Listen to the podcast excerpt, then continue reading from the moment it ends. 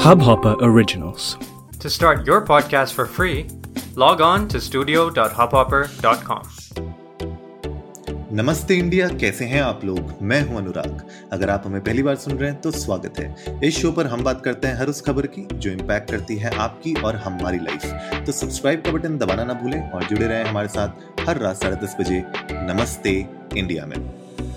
एक और दुखद घटना, एक और दुखद खबर गाइस सिद्धू मूसेवाला की डेथ के बाद आज जो हमें पता चला है मतलब कल रात को ये पता चला था, लेकिन आज सुबह सुबह की ये खबर कि के के कृष्ण कुमार कुन्नत, जिनको हम प्यार से के के जो उनका स्टेज नेम है, उससे जानते हैं, वो हार्ट अटैक के कारण उनकी डेथ हो गई। वो एक्चुअली परफॉर्म कर रहे थे एक शो पे, और एक कॉलेज फेस्ट हो रहा था, वहाँ पे वो परफॉर्म कर रहे थे।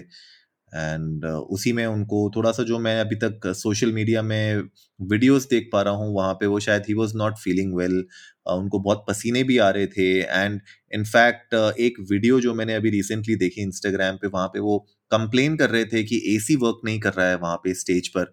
और जनरली अगर आपने देखा हो जब भी कोई इस तरीके के ओपन एयर शोज़ होते हैं या फिर जहाँ पे बहुत सारी भीड़ होती है तो वैसे ही बहुत थोड़ा सा क्लॉस्ट्रोफोबिक लगता है।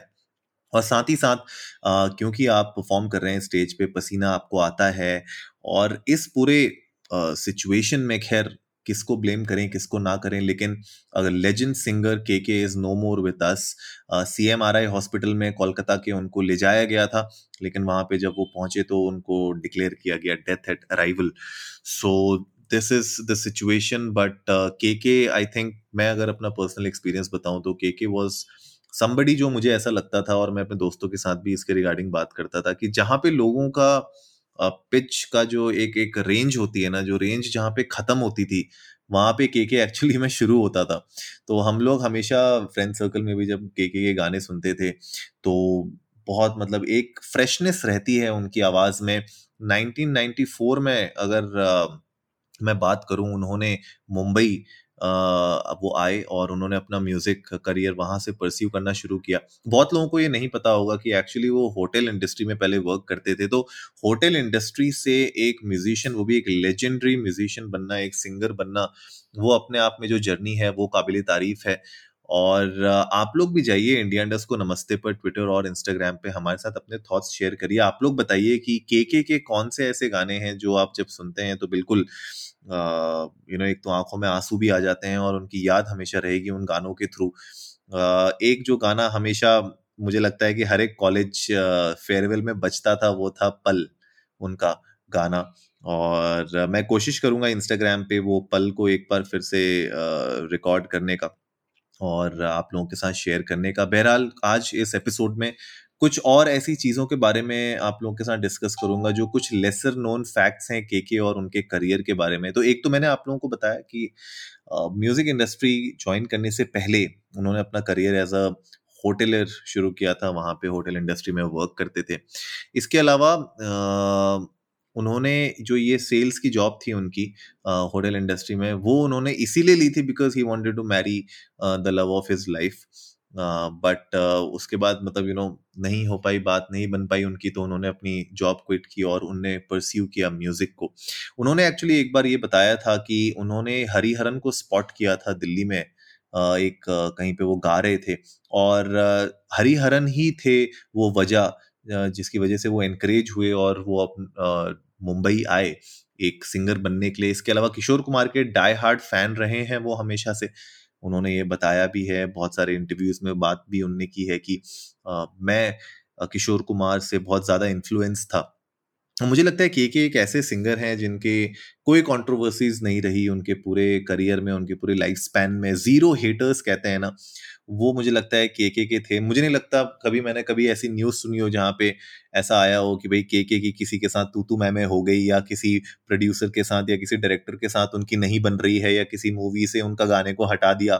जो जनरली हम लोग सुनते हैं, बाकी कुछ ना कुछ सिंगर्स के साथ ये स्टोरीज अटैच रहती हैं। लेकिन के के मुझे लगता है one of the cleanest singer रहे हैं, जो मतलब किसी के साथ कोई अनबन नहीं, सब उनको प्यार करते हैं। और थ्रू आउट उनके म्यूज़िक करियर में तीन से चार अवार्ड्स भी उन्होंने उनको उनके काम के लिए मिले हैं।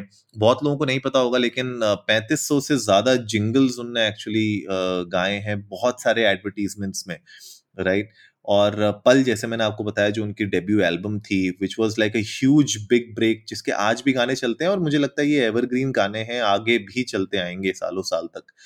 के के का जो डेब्यू सॉन्ग था बॉलीवुड में, वो था, छोड़ आए हम वो गलियाँ। माचिस, अगर आपने वो मूवी देखी हो, बहुत ही एक एक, माचिस भी एक ऐसी मूवी है, मुझे लगता है बहुत आसानी से लोगों को पसंद नहीं आती है, लेकिन अगर आप उसको फिर से देखेंगे एक बार तो आप उसके फ़ैन होने लग जाएँगे। और उस मूवी में वो एक गाना था, छोड़ आए हम वो गलियाँ, जो सारे लोग मिलके वो ट्रैवल कर रहे होते हैं पहाड़ियों में, और वहाँ पे वो गाना गाते हैं। तो वो, मुझे लगता है कि बहुत ही अमेजिंग उनका गाना था, और वो डेब्यू सॉन्ग उन्होंने जो रिकॉर्ड किया था, वो हरिहरन के साथ रिकॉर्ड किया था। Hariharan was one of the singers in that song Vishal Bhardwaj ने उस गाने को कंपोज किया था। एंड बहुत लोगों को ऐसा लगता है कि के के रिस्ट्रिक्टेड थे हिंदी सॉन्ग्स पे, पर ऐसा नहीं है। उन्होंने तमिल, तेलुगु, मराठी, कन्नड़ा, बंगाली, मलयालम, गुजराती और आसमिस में भी गाने गाए हैं। तो he has been a versatile singer और जैसे कहते हैं ना कि भारत देश भिन्न भिन्न भाषाओं का देश है। और उसमें के के ने मेरे ख्याल से अगर इतनी भाषाओं में गाया, गाना गाया है परफॉर्म किया है तो आप समझ सकते हैं कि उनकी जो वर्सिटैलिटी थी, उनकी जो पर्सनैलिटी थी, उसकी कोई सीमाएँ नहीं थी।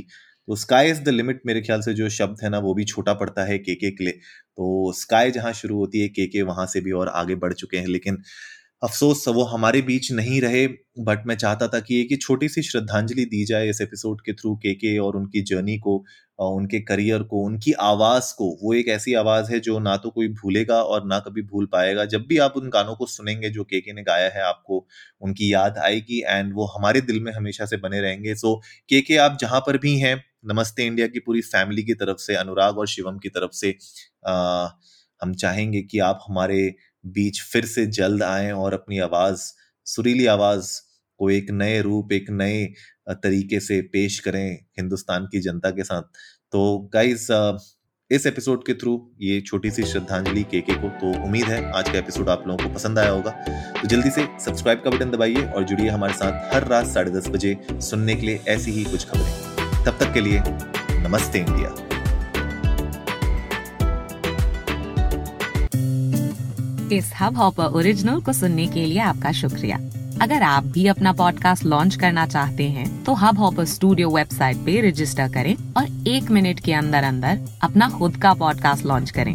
यही नहीं स्टूडियो देता है आपको पूरी आज़ादी कहीं भी, कभी भी अपना पॉडकास्ट लॉन्च करने की सिर्फ़ तीन आसान स्टेप्स में।